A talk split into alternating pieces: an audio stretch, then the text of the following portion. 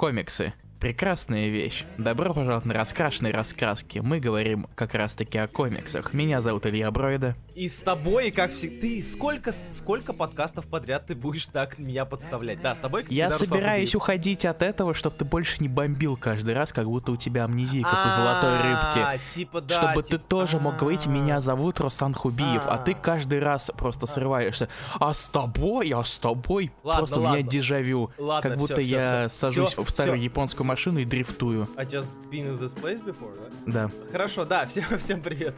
С ним, как всегда, Руслан Хубиев. У нас сегодня, как обычно, э, выпуск на пульсе. Надеемся, что вам нравится это название, потому что оно потихонечку уже начинает быть постоянным. И сегодня мы, как всегда, расскажем и обсудим с вами в комментариях, надеюсь, пишите в комментариях ваше мнение, кстати, касательно новых э, комиксов за последние две недели. Несколько вещей новых, несколько вещей догнанных и несколько вещей закончившихся. Точнее, целая одна вещь закончившаяся. Вау. Да, которую мы сегодня обсудим. А, Илья, начнем, как всегда, с DC. Сразу с места в карьер попрем. С- У DC за последние две недели вышло не так много интересующих нас вещей и интересных вещей для нас, э, хотя это, в принципе, синонимы. Э, сегодня мы как минимум обсудим одну, одну вещь, за которой мы уже следим. Как часто выходит данный комикс? Раз в месяц. Раз в месяц. Три месяца уже следим. Разумеется, речь идет про комикс Роршах, третий выпуск э, от Тома Кинга и Хорхе Форнеса. В прошлый раз, когда мы обсуждали его, в прошлом месяце, мы остановились на том, что это а, хороший детектив и не самое хорошее, пока что, по крайней мере, не самое понятное произведение, связанное со вселенной Хранителей. Вышел третий выпуск. Э, Твое мнение изменилось или нет? Ну, в третьем выпуске нам решили рассказать backstory персонажа, который никак не связан с хранителями, первую очередь. Да, думаю, можно пояснить, кто это. Это девушка, которая является одной из главных пока что антагонистов серии, которая участвовала в смерти, чем в убийстве э, политика. Возможно, прям антагонистом сложно назвать просто одна из убийц. Имея ту информацию, которую мы имеем сейчас, она находится на стороне зла, потому что у нас есть некий человек, расследующий убийство, и люди, которых он ищет. Она во втором. Я бы не сказал то, что убийца это прям на стороне добра, но я имею в виду то, что антагонист, возможно, это слишком сильное слово. Ну, да. В принципе, пока что неизвестно, кто антагонист, кто про- протагонист, если уж положить руку на сердце. Ну, антагонист у нас это совершенная пустышка. По крайней мере, через его глаза мы смотрим на все, что происходит, из нашего детектива. Через его пустые, грустные глаза. Короче, 12 выпусков, разумеется, есть место для каких-то достаточно филлерных вещей. И поэтому Кинг решил рассказать нам филлер, вообще об ее истории и как вообще она добралась до жизни такой, до стреляющей и убивающей. И тут нас идет подвязочка к, разумеется, к хранителям. Мне пришлось гуглить, чтобы понять, что это вообще такое. Честно говоря, я так и не читал хранителей, что вы мне сделаете. Я предполагаю, что под подвязочкой ты имеешь в виду то, что она росла в э, культе, ведомая своим отцом, культе, который э, пытается защититься от больших кальмаров. Ага. И это очень странная подвязка. И это очень странный культ. Как правильно сказал Илья, это история, рассказывающая нам о прошлом Лоры, э, девочки, которая росла в атмосфере. Нас всех скоро захватят огромные кальмары. Нужно знать, что с ними сделать. Нужно готовиться с самого детства, нужно учиться стрелять. И девочку росли как убийцу, девочку готовили к битве с кальмарами, а и девочку готовили к тому, что, возможно, разумы всех людей вокруг поработят эти огромные кальмары.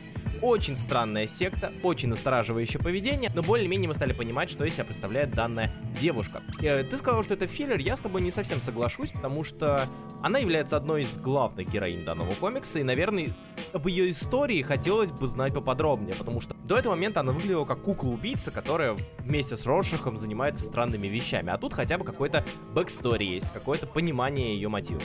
Ну ладно, да, я с тобой соглашусь, и что филлер это далеко не самое удачное слово, но мой словарный запас это очень трагичная вещь, и иногда я не могу находить верных слов.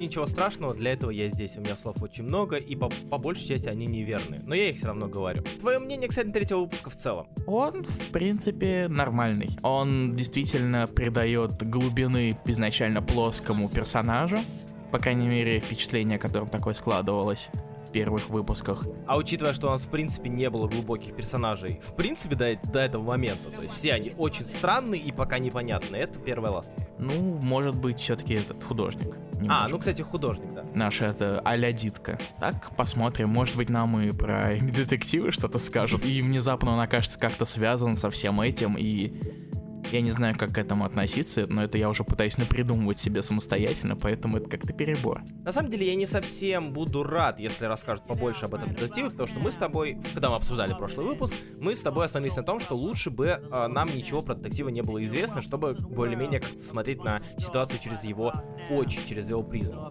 А, ну, если вдруг будет что-то интересное, почему бы и нет. Да, я все еще согласен с этим, и я надеюсь, что за 9 оставшихся выпусков Кингу не придет в голову данная идея. Я сейчас смотрю на третий выпуск, мне еще, знаешь, какая мысль посетила? Что данную серию пока очень тяжело оценить. То есть мы с тобой скакали от э, странная подвязка к хранителям до отличный детектив. И сейчас третий выпуск. Опять же, неплохая подвязка к хранителям. Но все еще непонятно, как эта серия относится. У меня возникает такое, знаешь, впечатление э, насыщенных кусочков пазла, которые в данный момент находятся в разных частях стола. То есть э, мы получаем много информации, но она не совсем сейчас стыкуется с основным лейтмотивом всей серии. Э, ну, справедливости ради, у нас всего три кусочка из 12, то есть просто четверть. И мне кажется, из там, из 250 кусочков пазл из тысячи не сложишь. С другой стороны, я все начинаю работать по углам и по бокам, и обычно в моем случае пазл более-менее начинает сцепливаться. Но здесь действительно пока что все разбросано, и потом к 12 выпуску, может быть, мы будем смотреть и вспоминать первый выпуск и понимать, что «А, вот оно что было!» А, ну тогда понятно. Я думаю, мы правда можем это видеть, потому что, как минимум, когда наступит 12 выпуск, я чувствую, что мне надо будет все это перечитывать. Не только да. потому, что я ни хрена не вспомню спустя 9 месяцев, но и потому, что все-таки надо составить цельные впечатления, а не «Ой, 12 выпуск, точно». Плюс в третьем выпуске были некоторые моменты, которые вызывали вопросы вроде странных флешбеков, флешфорвардов, а, кусков из разных таймлайнов, а, и в том числе детектива, который воспринимает реальность немножечко странно, как мы могли заметить. Какого хрена они делают в кафешке? Как? Что? Да, да, да. Детектив, что с тобой не так? Господи.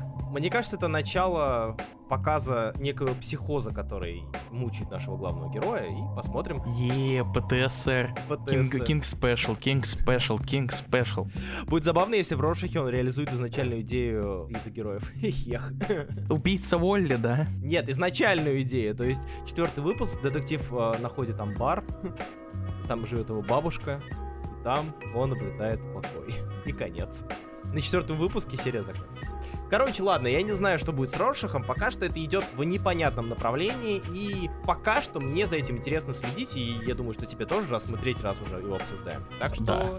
будем ждать четвертого выпуска, он будет у нас уже в конце января, если mm-hmm. ничего не принесет, А, ну и парочка упоминаний касательно DC. Это два комикса, которые Илья не читает, а я, которыми я давлюсь, как минимум одним из которых. Это Batman White Knight Presents Harley Quinn номер 3 и Бэтмен номер 105 Тайняна. Тайняна я с ней буду хвалить, но сейчас Тайняна я буду ругать.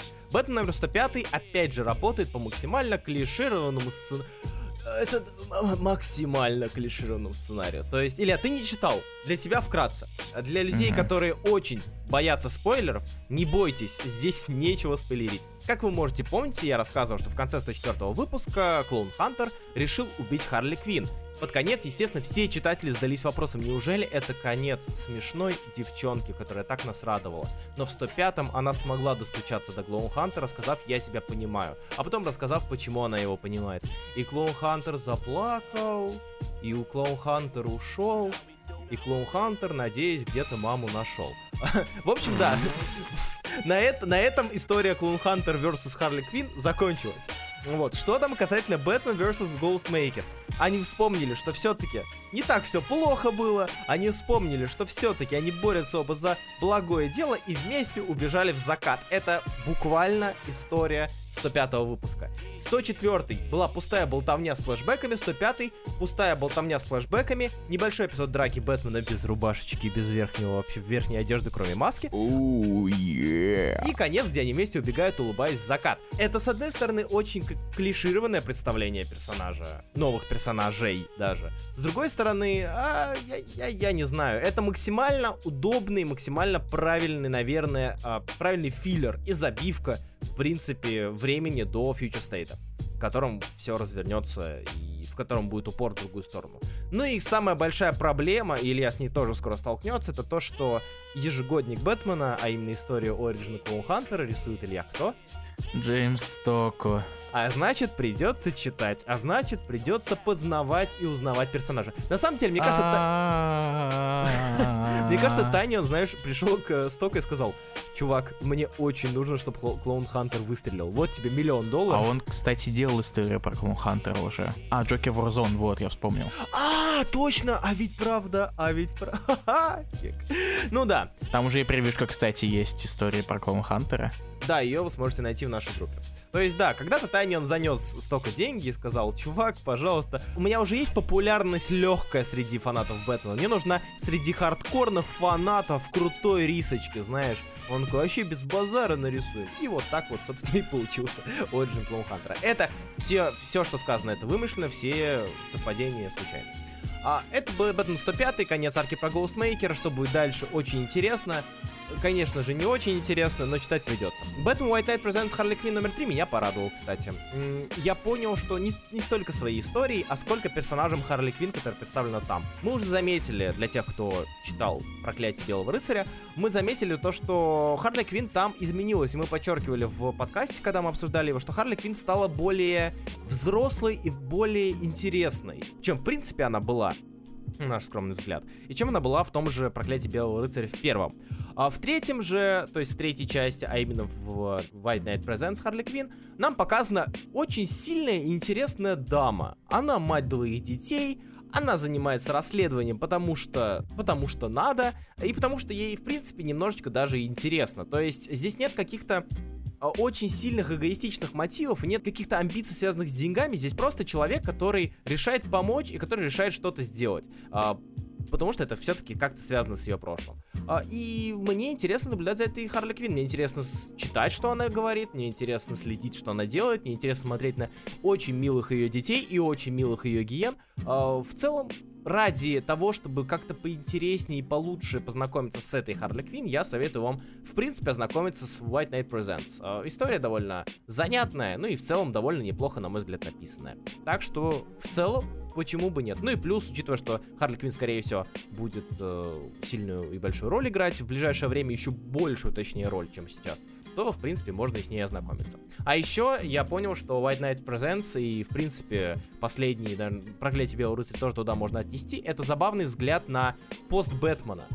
То есть это, это реально, это как мы с тобой обсуждали на подкасте с, про Panel Syndicate, про Friday. То есть это герои детективов, которые выросли, здесь Харли, которая выросла. И смотреть за выросшей Харли, которая заходит в комнату к одному своему знакомому, видит кучу плюшевых игрурок и фанка по ней в том старом костюме классическом, и вот ее реакция на это, это довольно занятный взгляд на прошлое персонажа. Взг- Взгляд персонажа на свое прошлое, точнее. И ради этого, в принципе, стоит чекнуть. Я думаю, что вы, возможно, найдете там что-то интересное. Это что касается DC. Перейдем к Marvel. У Marvel довольно много наблицовое обсуждение, но есть вещи, на которых хотелось бы остановиться. Таскмастер номер два из пяти. Что думаешь? Таскмастер номер два из пяти меня как-то немножечко разочаровал. Не только тем, что Арен, господи, что ты напридумал? Мне пришлось узнавать, что он сделал в своих Мстителях э, со статусом Кво Колсона и Сквадрон Суприма. Господи, что там творится? Как ты это читаешь, Руслан? Я не понимаю. Бэ, Как вообще можно все эти главные серии читать? Они же такие унылые. Как я это читаю? Улыбаясь и с пустотой в душе Илья. Я боялся, что ты ответишь в моем стиле глазами. К А, счастью, ты не такой унылый, как я.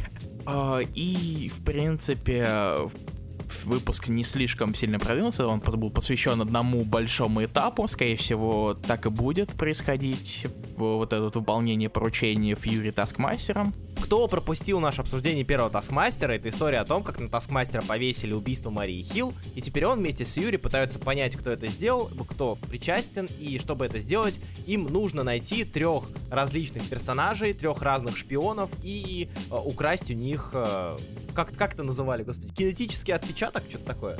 Что-то такое. Кор- Короче, чтобы Таскмастер использовал на них свою фото память и свое фоторегистрирование движений и прочее, прочее, прочее. И э, каждый выпуск посвящен отдельному персонажу из этого списка. Все, Илья, продолжай. То есть, короче, он делает Snap You Going to My Moves Compilation. То есть, ну да, тогда структурой совершенно логичной становится. В первом у нас был Гиперион, а точнее... Ладно, если вы не читали Мстители до хрена летней давности, этот Гиперион — это создание Мефиста, который является частью спонсируемого Пентагоном Сквадрона Суприма нового, которым управляет Фил Колсон. Короче, это такая пиар-ячейка своих Мстителей у правительства. Все это подвязано к Филу Колсону, и все это подвязано к Мефисту и к Мефисту. А, и персонаж Гиперион, разумеется, появился не у Аарона, это знаменитый персонаж команды Сквадрон Суприм, а, которого могли заметить в комиксе Сквадрон Суприм Грюнвальда, который там показывается, кстати, это смешно, а, и в комиксе Суприм Пауэр от Marrow Макс, или же в сольной серии Гипериона, если помните, была такая лимитка. Эх, мой guilty pleasure, до сих да. пор его помню. Хорошая была. Да, как дальнобойщики. Только про Супермена. Нет, это, это Супермен Grounded. Прости, до меня это не дошло. А, неплохо. Однако мы ушли с Таскмастера. Хватит. Возвращайся к нему. Я это и хочу сделать, а ты рофлишь. Иначе у моего мужа будет рак. И что ты с этим сделаешь? Ничего. Да, потому что я до меня эта отсылка тоже не дойдет. Все. Тася, извините, пожалуйста, Таскмастер. Не знаю, мне первый выпуск как-то с build-up ом больше понравился, но, возможно, меня просто настроил более кекный Таскмастер. И во втором выпуске этого как-то не было слишком явно. Поэтому я как-то... То есть это проблема, скорее всего, моих обманутых ожиданий. Ты думал, что она вся будет юмористической? Прям. И мне обычно кажется, что первые выпуски задают тон серии. Но кто я такой? Я в комиксах не разбираюсь. Я тут просто сижу, пока Хубиев разговаривает. Э, слушай, на самом деле я скажу так, что мне кажется, что первый выпуск Таскмастера Макея, он задал не столько тему серии и не столько атмосферу серии, сколько атмосферу персонажа и его характер, каким он будет. И в принципе этот характер, мне кажется, сохранен. Он меньше шутит, он не такой тупица. Я не думаю, что их целью было показывать комедию про шпиона, знаешь, типа агент Джонни Инглиш, знаете, помните такой? Вот то же самое, только про Таскмастера. А им надо было сделать все-таки показать, что Таскмастер выполняет свою задачу, ибо 5 выпусков надо как-то продвигаться. А на одном тупнике далеко не уедешь. Ох, ты не поверишь, Руслан. На тупнике можно очень сильно уехать. Хотя вообще, come on, ты читал серии, которые выходят два раза в месяц. Ты знаешь, что такое тупняк. Ну да. Вот именно. Тут хотя бы есть структура. То есть начало, один персонаж, другой персонаж, третий персонаж, конец. Я, кстати, очень такое люблю. То есть ты примерно понимаешь, что тебя ждет. Это как структурированность какого-нибудь департамента правды. Опа, я вкинул на будущее. Дослушайте подкаст до конца и узнаете, о чем. Это уже вторая зацепка на департамент правды, на самом да, деле. Да, Руслан очень сильно хочет поговорить об этой серии, да, поэтому очень. давай мы побыстрее поговорим про Марвел, чтобы ты мог, наконец, растечься мыслью. Таскмастер интересная серия. А второе это интересная, на мой взгляд, менее веселая, но все еще интересная вторая глава этой небольшой истории, которая, надеюсь, все-таки получит какое-то продолжение в виде вкидывания Таскмастера, такого Таскмастера в какие-нибудь другие серии. Может быть, даже в кошку того же Маке. Так, далее давай поговорим про Доктор Дум номер 10. Доктор Дум номер 10 рассказывает... Да, Доктор Дум... Доктор Дум... Конец серии. Да, тихо, тихо, тихо, не кради. Доктор Дум номер 10 это конец серии Кантвелла, рассказывающий про путешествие доктора Дума, которое очень медленно начиналось и слишком быстро закончилось. А, если описывать данную серию без спойлеров, а доктор Дум Кантвелла похожа на ситуацию, которую мы уже обсуждали. Ситуацию, в которой ты автор, который пишет серию размеренно, хорошо, интересно э, с Лароккой, но все же. Пишет серию, и затем ему говорят, слушай, а может быть на ЖЧ? И ты такой, окей. Типа, кнопка взрыва, бум. Собирай вещи, бум. Да-да-да. Кнопку взрыва нажал, Доктор Дум закончился, перешел на Железного Человека. Доктор Дум очень странно зак... Мне безумно это понравилось, честно тебе, тебе скажу. Это удовольствие Доктора Дума было скорее из разряда guilty pleasure, но если это сцеплять с теорией о том, что он хотел сделать большую историю, но его позвали на более выгодный проект, ему надо было очень срочно все это сворачивать, то, как он это свернул, выше всяких похвал, хлопаю, совершенно непалевно, совершенно незаметно. А, Доктор Дум номер 10, в этом Доктор Дум номер 10, как вы помните, суть Доктора Дума Кантвелла в том, что появилась некая черная дыра в связи с политическим... Помните, когда-то в Докторе Думе были политические дрязги, помните, да? Помните, когда-то целые выпуски отводили под срач Симкарии и Латверии? Вот когда-то это было, а сейчас нас Доктор Дум номер 10, где нажал на кнопку, бум, и все, конец серии. Я не буду говорить, что за бум и что за кнопка, сами почитайте, узнаете. Да, Доктор Дум номер 10, действительно, Дум в девятом выпуске у нас а, отправился решать проблемисы. Он вроде как решил проблемес, и он попал в другой мир, где увидел Доктора Дума, какой его видел в начале этой серии, в начале своей серии, в виде воспоминаний, которых не было. И в итоге Доктор Дум оказался не так прост. Я уже, честно говоря, на середине Доктора Дума я уже думал, так, окей, ну хорошо, это, в принципе, серия взяла довольно очевидный и довольно понятный поворот. Доктор Дум не такой злой, а потом бум, и конец серии. Ты такой, а, что это такое? Что это было? Мне кажется, что Доктора Дума 10 можно написать, описать даже не одним словом, а одним звуком. Да, да, да. Простите, пожалуйста, уважаемые слушатели. А, хочется отметить, что вторую половину девятого Доктора Дума, а именно срач Доктора Дума и Рида Ричардса, можно описать тем же звуком. Как бум, так и ри, смотря из какого отверстия. Однако, Доктор Дум номер 10 закончился. Читать ли эту серию? Да, Особенно обратите внимание на смену динамики и темпа. Обратите, пожалуйста, внимание, потому что для меня последние выпуски стали просто олицетворением интересно ускорившегося темпа. Интересно ускорившегося темпа. А, обожаю, прекрасно, чудесно. Я Крис, собирай манатки, тебя переводят.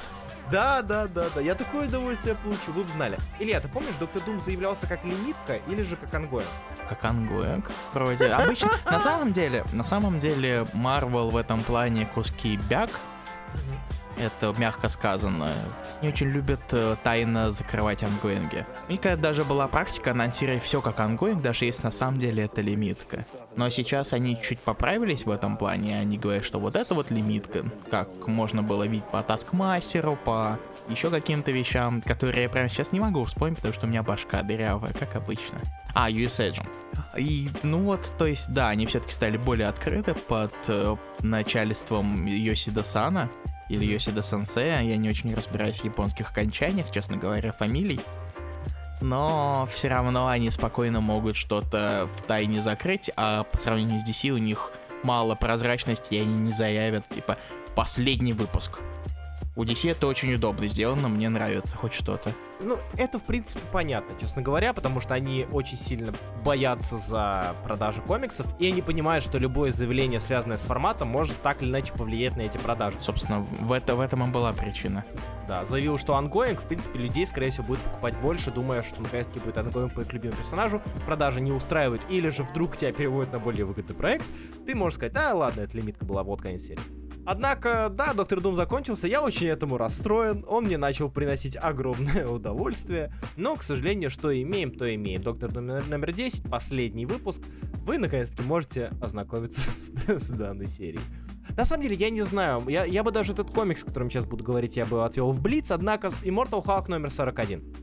Я его хочу отметить только по той причине, что он самый не юинговский за последнее время. Uh, Immortal Hulk номер 41 — это встреча и стычка существа и Халка. Как это, в принципе, и заведено. Один из самых первых знаменитейших межгеройских боев в комиксах Marvel э, Серебряного века.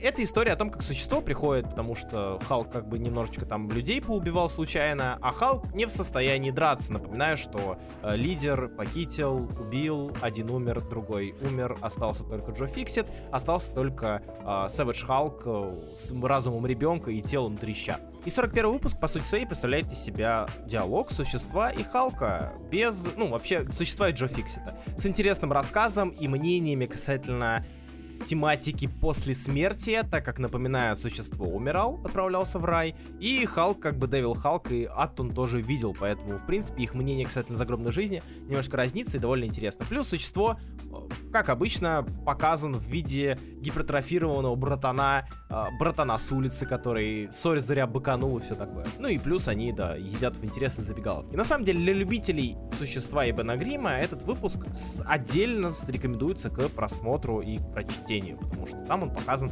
довольно мило и интересно. Так что 41 Халк немножечко отошел от... Ну да, естественно, на последней странице там был боди-хоррор, потому что как без него Халк Immortal будет выходить, но в целом серия оставляет такое приятное послевкусие. Не столь приятное, как другой Immortal Hulk, о котором мы поговорим чуть позже, но все-таки.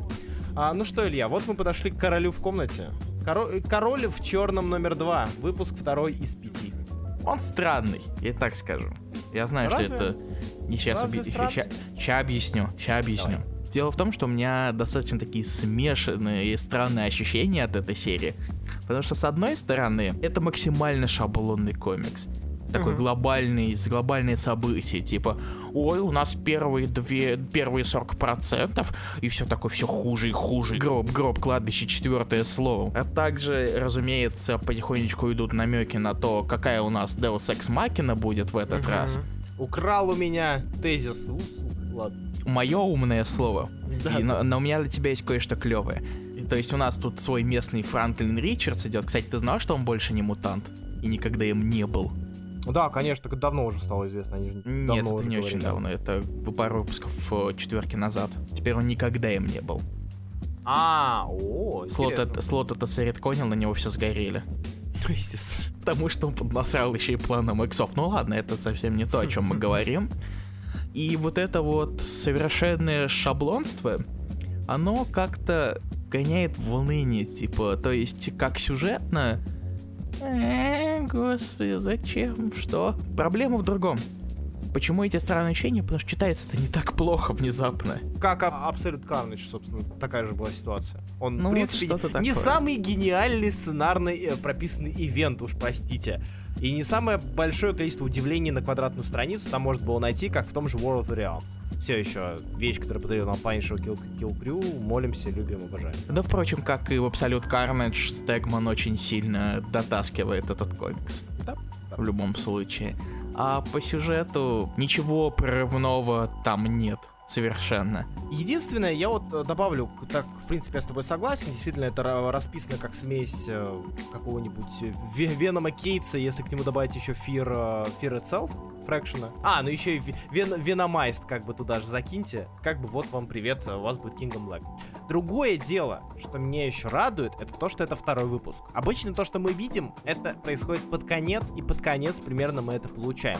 Получив это сейчас, остается надежда, что дальше комикс может получить и может э, выбрать довольно интересный поворот и довольно интересное развитие. Потому что когда у тебя все важные события, обы- которые происходят в событиях, происходят в начале, смерть какого-нибудь, ну, я, разумеется, многие вещи буду в кавычках называть, но все-таки смерть какого-то персонажа из известного вам, а, набор людей, которые будут сражаться на стороне добра, из людей, которые, скорее всего, вряд ли сражались бы в другой ситуации на стороне добра, вроде кингпина и злодеев, вроде вампиров, вроде подводных созданий. Когда мы получаем Deus Ex Machina уже во втором выпуске, это в виде сына Эдди Брока, я не буду, не думаю, что ей стоит это, в принципе, спойлеры заносить, но все-таки это давно уже про его силы, в принципе, было известно и тем, кто читал Веном Кейтс. У меня другой вопрос. Почему вампиры в Чернобыле живут? А, ты Арн не читаешь Мстители, что ли?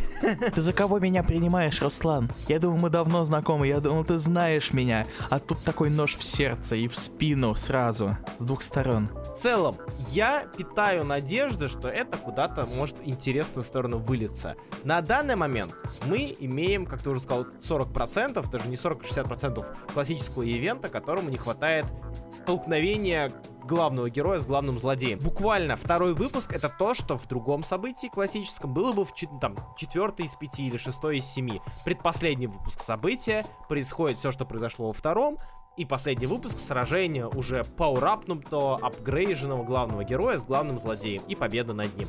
Вот что обычно бывает. Здесь же это второй выпуск. Это вызывает некие вопросы и надежду. King and Black закончится, ну что, по таинчикам? Давай по таитчику пройдемся. Я хочу начать. Илья, ты читал ли Kingdom Black Immortal Hulk? Да. Ты тоже с этих лиц, да? Ты тоже Он, так, он такой радостный, он так, ты так мило. Кудр просто... Кудр молодец. Объясняю ситуацию. Так как в Immortal Hulk сейчас единственный Халк из доступных это Халк с разумом ребенка, в Immortal Hulk у нас такая легкая рождественская немая история про Халка, который увидел игрушку и обрадовался ей, но дядьки вокруг и всякие симбиоты мешают ему заполучить эту игрушку. Постоянно мешают, а он очень хочет играться. Но что случится, если Халк забредет в магазин игрушек? Это вы узнаете, просмотрев Kingdom Black и Mortal Hulk. Очень поверхностная подвязка, но очень милейшие лица радующегося, как ребенок Халка от Кудра. Она очаровательная, хоть и очень сильно напичканная боди хоррора. Кудра не подвел, кстати, в этом плане вообще. Да, да. Он был на уровне Беннета вполне себе. Так что да, в целом это на самом деле очень интересная и очень приятная рождественская маленькая история. Для людей, которые любят э, Санта-Клауса, Деда Мороза, подарки и Рождество и Новый год. Обязательно просмотрите. Даже, даже плевать, что происходит в э, Kingdom Да, это вообще никак не связано, просто тут есть симбиоты. Да. Это единственная подвязка. Как и почти во всех таинах, будем честны. О, я побомблю еще на этот счет. А что у нас еще по таинчикам есть? У нас есть Black Cat, номер один. Маккей запускает снова серию, которая закрылась, насколько я знаю, из-за коронавируса, да? Первый выпуск новой серии про черную кошку с тем же автором Маккеем и с художником в виде виллы, а, вместо Формана, из-за которого серию было тяжеловато, на мой взгляд, читать, э, потому что я ее читал, и мне было тяжеловато, потому что Форман не совсем подходящий художник для такого рода серий. Если что, Цефилва, он дорисовывал прошлый том кошки, и сейчас он стал основным художником текущей серии, которая началась с непосредственно Кингом Блэка. Та же самая команда двух дебилов и кошки, те же самые амбиции что-нибудь у кого-нибудь украсть, но на этот раз сейчас с подвязкой с симбиотами. И первая задача это украсть Доктора Стрэнджа, похищенного Нулом в Кинган Блэке. Серия все еще сценарно очень неплоха, мне нравится, как Маккей прописывает э, таких дурачков-авантюристов. И в этом плане серии, если вдруг вам понравился Таскмастер, или если вдруг вы читали Кошку и вам нравился сценарий, но не нравился рисунок, очень советую вернуться, тем более сейчас отличная точка входа для этого. Так что Черную Кошку можете чекнуть. Опять же, не Мастрит, не лучшая серия, выходящая на момент, не топ-10 даже, но все еще интересно и занятно, сценарно как минимум серия. Знаешь, чего больше не хватает, по моему а. мнению, Черной Кошки номер один? Mm. Дорисованной тройки на обложке вот там, где номер. Потому что для меня это ощущение, что это все-таки номер 13, а не номер один, честно. О, да, это, кстати, большая проблема. Я предполагаю, что это было сделано из-за продаж, опять же. Потому что Нет, долгий, а, а долгий перерыв из-за коронавируса был, и делать 13 выпуск очень, ну, очень странно, потому что желающие присосаться к серии на Kingdom Black просто не будут искать первые 12 номеров, им будет лень, и они не захотят. Поэтому сделать первый выпуск с командой, которая, в принципе, знакома, если вдруг вы читали, а если не читали, можете познакомиться, думаю, это было очевидное решение. Странное, но очевидное. А еще это отличная была возможность убрать нахрен Кэмпбелла с обложек. Для меня это маленькая победа. Я не сам большой фанат Кэмпбелла тоже, и в целом меня его обложки не смущали, честно говоря. А, ну, окей. Я, если ты рад, я рад. Ларас клевый. Илья, расскажи, пожалуйста, а какое твое мнение касательно последнего Таина, который мы сегодня обсудим? Spider-Woman номер 7. Ой. Спасибо, поставил на покупку. Ох, нет, если серьезно, то проблема в том, что этой серии видно то, что ее вытащили из планируемого хода действий ради Таина этого чертова. Но Карл Пачека, сценаристка, она постаралась выжить этого как можно больше. Я сейчас объясню, в чем дело. В шестом выпуске, точнее в конце пятого и в шестом выпуске э, Джесс и Кэрол полетели в космос. Знаешь, где они находятся в седьмом выпуске? Правильно, на Земле. А. Это а. оправдали то, что Кэрол очень резко притащила назад Джесс, типа помочь и все такое. Типа, так, надо помочь и а, от этих симбиотов и прочего. Ох, но хотя бы все равно у этого Таина есть некоторые последствия. Помнишь, я рассказывал то, что сыворотка, которую использует Джесс для восстановления своих сил, которые она все еще теряет, угу. она делает ее куском дерьма. Да, да.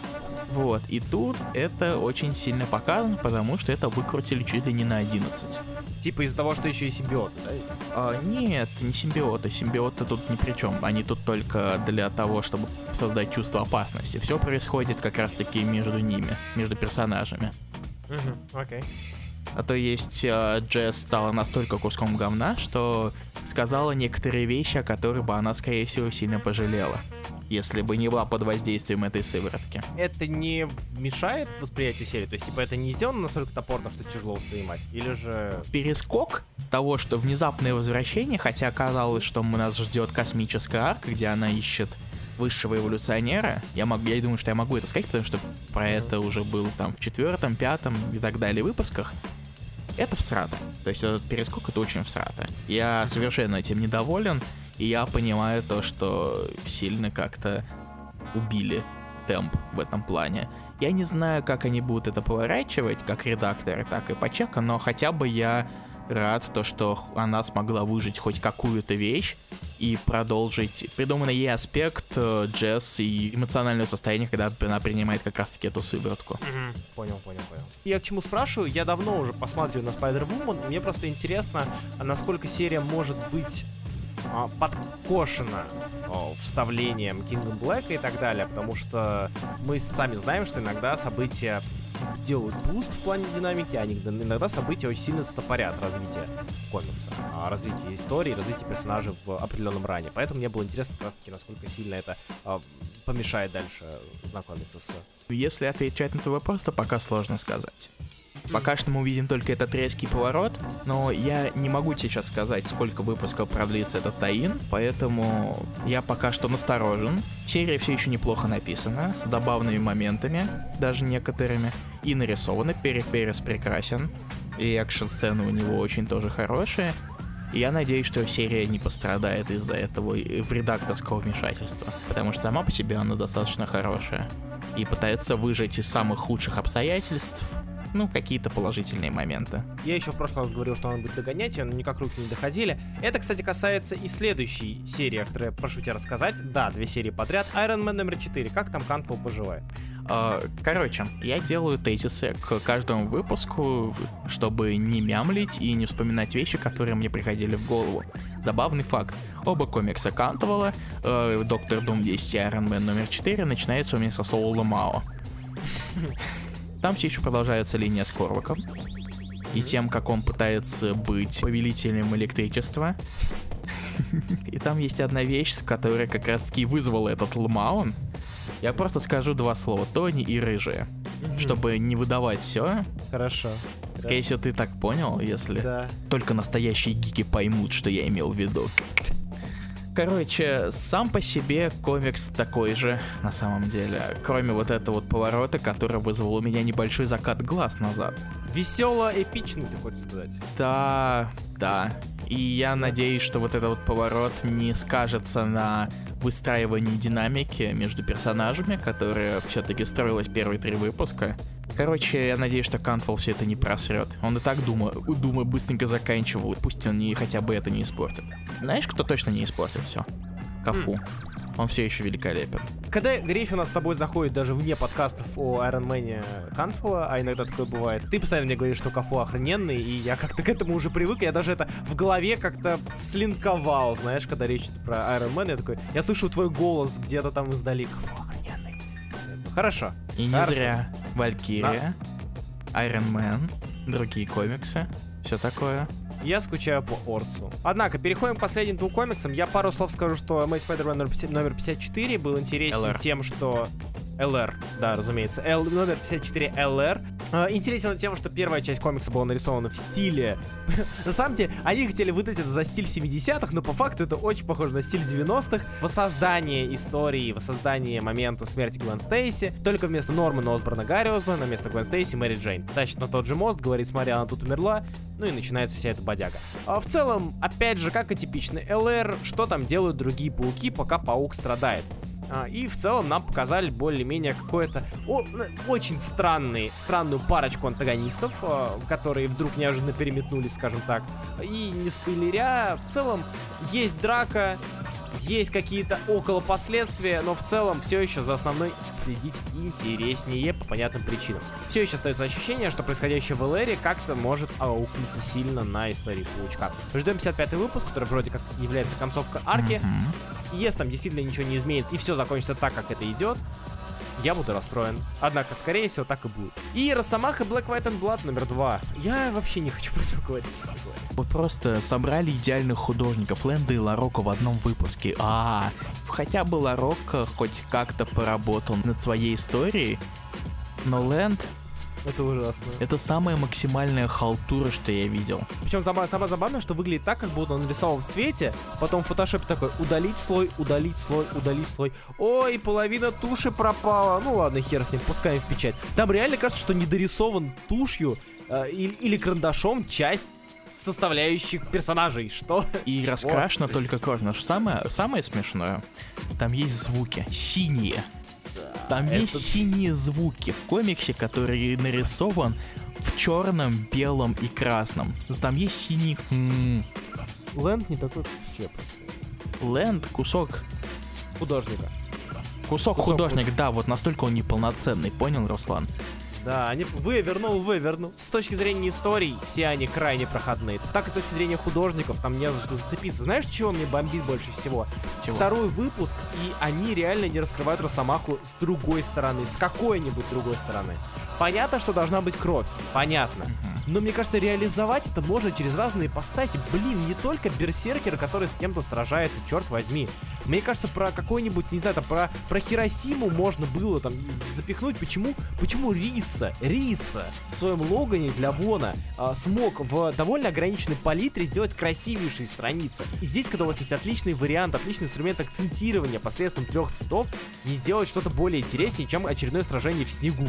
Я понять не могу. Ну, Как тебе история Клэрмонта, который и тут притащил Кити Прайд? история, опять же, довольно ожидаемая от Клэрмонта. Учитывая его любовь к Кити, и тем более его любовь к дуэту Кити Росомаха, довольно понятно было, что эти двое будут сражаться бок о бок, да еще и где-нибудь в Мудрипуре. Тем более Росомаха в образе патча. Это была максимально ожидаемая от Клэрмонта история. Приятная, навевает воспоминания, но в целом Ларока, пускай и с интересной работой с платьем, он же там с Хоть платьем вот он хотя бы интереснее, а у Лэнда просто красный это только кончики саблезубого и кровь на снегу. Да. А тут хотя бы как платье подкрасил уже как, как какое-то разнообразие. И добавил Да. больше серых оттенков. Да, да. То есть он хотя бы поинтереснее что-то сделал. Я знал, что они собрали просто всех звезд и Кева Уокера, которому дали возможность немножко порисовать аркаду снова. Но ничего, когда-нибудь мы дождемся, когда рука Клэрмонта заживет и он выпустит спешл к его сколько-то летию в Марвел. Мгм. Читая историю Клэрмонта, ты как-то, ну, лично я, окей, э, как-то на подсознательном уровне не жду ничего интересного, я жду хотя бы легкого налета, легкого глотка ностальгии. И, в принципе, с нее я получу. Легенький, к сожалению, слишком легкий, но все-таки небольшой заряд ностальгии есть. Вот. Ну и плюс Тайгер, а, а Тайгер, Тайгер снова вспомнили кек. Однако, мы с Марвел закончили, переходим к альтернативе. А На альтернативе у нас сегодня целых 5 комиксов. Я сразу же хочу, тут я хочу сделать наоборот, я хочу отсечь вещи, о которых, в принципе, я не хотел бы говорить. Поехали. Barbarian Red Planet. все еще история о притеснениях 80-х э, гомосексуалистов в, в полицейскими властями. Терзание Барбарианина, который является пришельцем, который является гомосексуалистом, и что он с этим будет делать. К сожалению, недостаточно хорошая реализация Вальта как художника.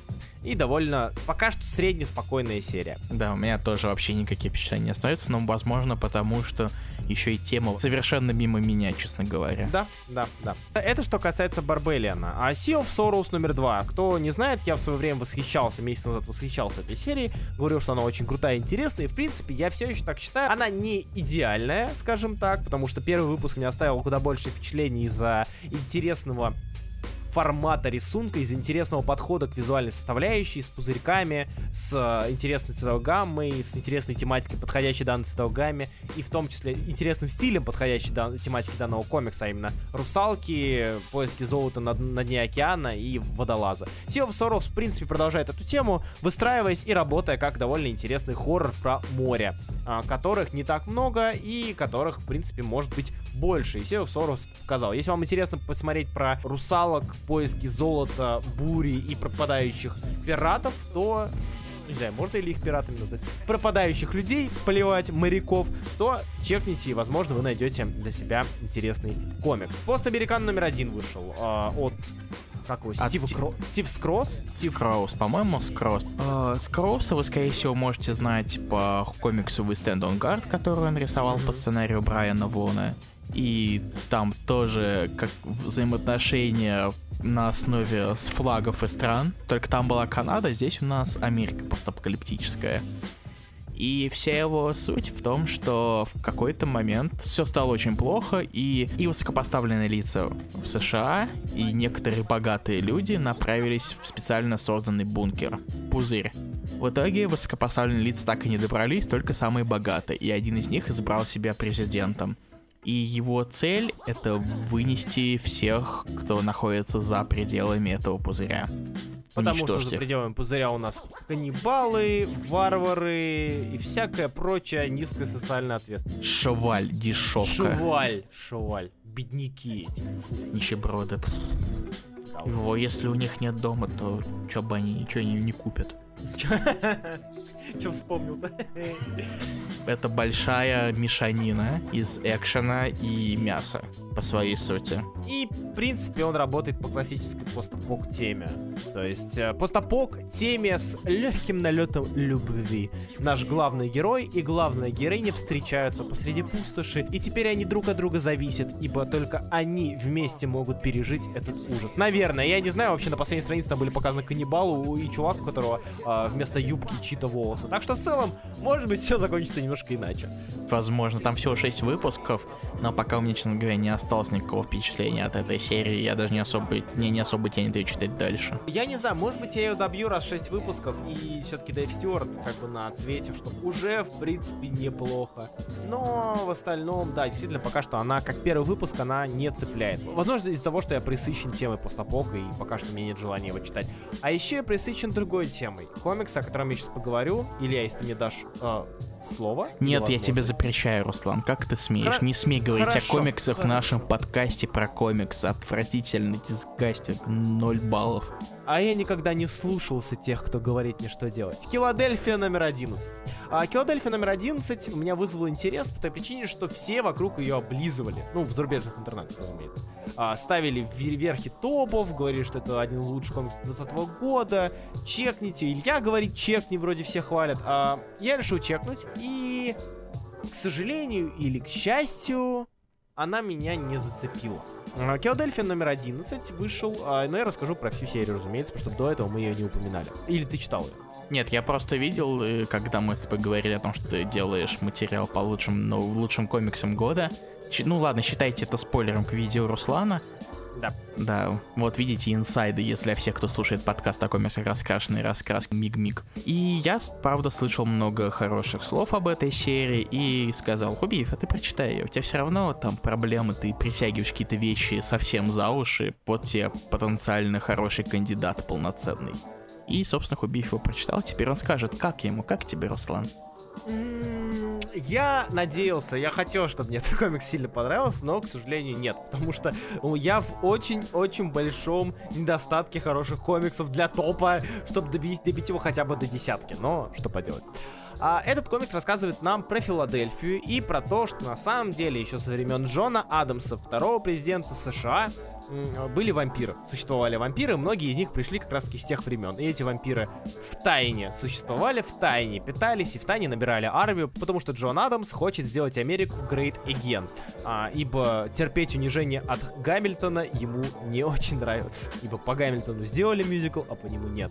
Хейтер завидует, э. А, и, по сути, эта история, собственно, о том и есть. Это большая вампирная история про современность. Потом, как у главного героя умирает отец, главный герой работает в полиции, отец тоже был детективом, отец умирает, потому что его убили вампиры и укусили. В итоге главный герой находит своего отца, уже вампира, и вместе со своим отцом-вампиром они думают, что сделать с Джоном Адамсом и с его наследием вампирским. А, Эта история идет ongoing ом, и она делится на несколько арок. Пока что на две арки по 6 выпусков. О, Первая вышла полностью, во второй еще не хватает одного выпуска до завершения арки. Нарисован данный комикс действительно неплохо. Э, Более чем неплохо. А, Он довольно красив, он довольно сочен. А, Джейсон Шон Александр действительно талантливый художник, спору нет, и он действительно подобрал интересный и подходящий стиль для раскрытия тематики вампиров, тьмы, темной Филадельфии и лысого Джона Адамса. В этом плане спору нет. Он максимально 18+, максимально большое количество обнаженки, расчлененки, крови и прочее, все-таки вампиры. С точки зрения сценария, Родни Барс, мне кажется, сделал не столь интересную лично для меня вещь. По той причине, что он довольно сильно завязан, и мне кажется, с этим связана его популярность за рубежом, сильно связан с американской историей. То есть Джон Адамс — это человек, о котором знают все американцы, узнают еще в школах, да, второй президент Соединенных Штатов, од- один из отцов-основателей и все такое. Даже про его жену знают, про Эбигейл.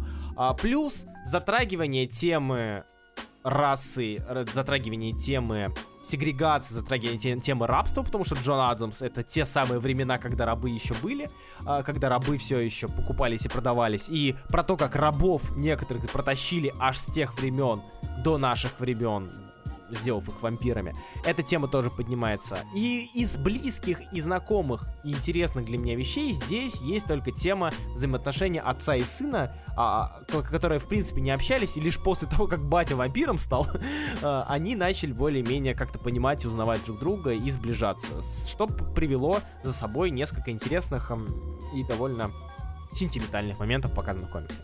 В остальном комикс прошел вообще мимо. То есть не цепанул никуда. Есть интересные идеи. Почему-то у меня очень стойкая реднековская, скажем так, э, отсылка и реднековские ощущения. Реднек, в смысле, комикс Кейтса про вампиров реднеков. По вампирам давно не было ничего интересного. Последний том, не знаю, Морбиус, только если. И то только из-за того, что это Морбиус. А, Читатели Филадельфию, попробуйте. Если вы любите вот эту вот классическую сочную вампирскую расчлененку, а, с затрагиванием исторических тем, я думаю, вам понравится. В остальном, если вы не любите вампиров, вам вообще, мне кажется, соваться не стоит, и вряд ли вы найдете то, что сможет вас порадовать. А, интересные концепты, интересные идеи, в остальном на любителя, на любителя вампиров. Илья, твое отношение к вампирам, кстати? А, абсолютно индифферентные, мне никогда не интересовали, но в то же время отвращения они у меня не вызывают, вот так. Ты помнишь хороший комикс про вампира какой-нибудь последний? А, Вампироника, что ли, мне приходит в голову. Я сейчас понял, что у нас был американский вампир, как бы все еще хороший, и Притчер, кстати. Ну, все да, еще кстати, с учетом. Да. С учетом. Но они все-таки достаточно старые. Хелсинг был норм. I Vampire только из-за Сарантино я читал, мне нравился. 30 дней ночи, в принципе. Мне кажется, мы не обсуждали ничего про вампиров. Да, Почему видимо, потому что не тянуло. И меня не тянет к вампирам все-таки. Ну, в смысле, к историям про вампиров, не к самим вампирам. Возвращаясь к теме, а, читайте, если любите данную тематику. Если не любите данную тематику, в принципе, я не думаю, что вы много потеряете. Другое дело, то, что я всем настоятельно рекомендую читать, это Департамент правды. Илья, ты догнал его? Или ты... Да, я догнал его. А, блин, какой крутой комикс. Спасибо большое, что слушали. это был подкаст. Вот и поговорили. Нет, на самом деле я для себя департамент, правда, открыл относительно недавно. То есть, или я читал, ты его читал с первого выпуска, я забежал на третьем или на втором. Я прочитал первый и потом второй, но про второй я не стал ничего говорить в подкасте. В, кажется, это был лайв у нас тогда. И mm-hmm. в итоге я перечитал второй, потому что я его полностью забыл и сейчас догнал до четвертого. Кто не слышал или не слушал или забыл, это история про то, что что было бы, если бы все конспирологические теории были правдивы, и что если бы мир менялся в зависимости от того, какое количество людей верит в определенную правду, потому что правда у всех своя. Если много людей будет верить в плоскую Землю, Земля действительно может стать плоской. И здесь поднимаются тематики конспирологических теорий, довольно интересно структурированы пока что таким образом, что каждый выпуск раскрывает какой-то сегмент конспирологических теорий. Первый выпуск был посвящен плоской Земле и выставке на Луну. Второй выпуск был посвящен сатанистским культам 80-х. Uh-huh. Третий выпуск был посвящен теме, которую мы уже рас рассматривали, которую мы обсуждали, знаете, в каком комиксе Сабрина Дернасо, а именно то, что многие теракты, взрывы, стрельба в школах, все это постанова правительства, чтобы лишить добрых и честных американцев э, их оружия личного. Вот. Ну и четвертый выпуск, рассказывающий про что он рассказывает у нас? Он, а, про за, масоны, жидомасоны, все президенты ставятся в зависимости uh-huh. от того, что решат внутренние, внутренние иллюминаты и прочее, прочее, прочее. Во-первых, мне очень нравится, что данный комикс является смесью стопуль и людей в черном. И плохое заявление. Департамент правды это смесь, реально смесь Стапуль и людей в черном, потому что некий старичок, в данном случае Ли Харви Освальд, э, который застрелил Кеннеди или не застрелил Кеннеди, мы этого не знаем, набирает людей в свой департамент, который борется за правду, которой мы привыкли, за настоящую правду. Или же нет, чего мы не знаем. И каждый выпуск это агенты, выезжающие к непосредственно к жертвам обмана. Если эта жертва обмана может сильно повлиять на мнение людей, должны с ней разобраться. Порой жестоко, как это было показано в четвертом выпуске. То есть порой приходится прибегать довольно кровавым решениям для того, чтобы спасти эту самую истину. И то, что мне больше всего нравится в Департаменте Правды, я о нем буду еще говорить, я, разумеется, его добавлю в свой топ э, лучших комиксов 2020 года, потому что меня очень сильно зацепил. Что мне нравится здесь, это то, что мы не знаем, что есть правда, потому что она, как я уже говорил, у каждого своя. И за какую именно правду борет за департамент, это интересный вопрос. То есть мы все привыкли к тому, что есть некие конспирологии, а есть правда, которую мы вроде как знаем. И конспирология на то и конспирология, что она ставит эту истину, которая нам известна, под вопрос. Но мы не знаем точную истину. В этом-то суть. Да, окей, мы знаем, что Земля не плоская, потому что мы видим, что Земля не плоская. Но с другой стороны, есть некоторые вещи, которых мы не знаем. То есть мы не можем доказать, что правительство Соединенных Штатов, допустим, не ответственно за теракт 11 сентября. Мы не можем этого доказать. Все логическое нутро, что у нас есть, оно говорит об этом, но мы доказать этого не можем. Вот, так и здесь. То есть мы, по сути, выбираем правду той, которая кажется нам более логичной. Но что есть правда на самом деле, это вопрос. И об этом этим занимается Департамент правды. Что интересно. Не знаю, я очень люблю Департамент правды. Мне он очень сильно зашел, очень большое впечатление на меня оставил. Отдельно хочется отметить Мартина Симмонса, который невероятно работает с рисунком здесь, который очень сильно похож на того же моего любимого Макина. Вот, я только хотел на самом деле сказать про Макина.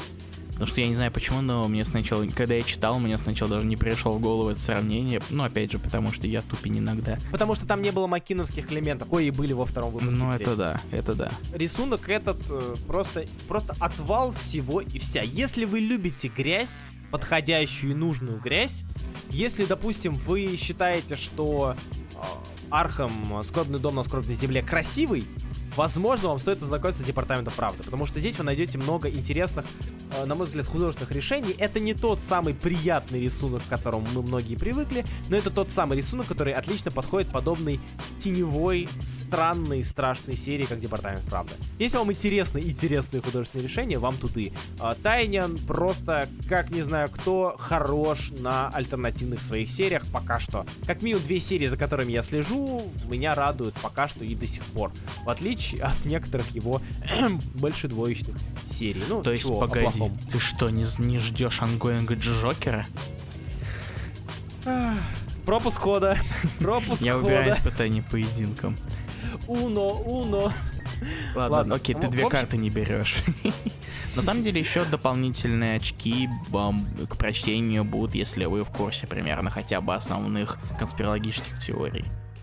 Кстати, да, вот еще про это. Я, допустим, не знал, что так популярен, э, популярна теория кризисных актеров. То есть актеров, которых нанимают, чтобы они выполняли роль жертв в различных терактах и нападениях.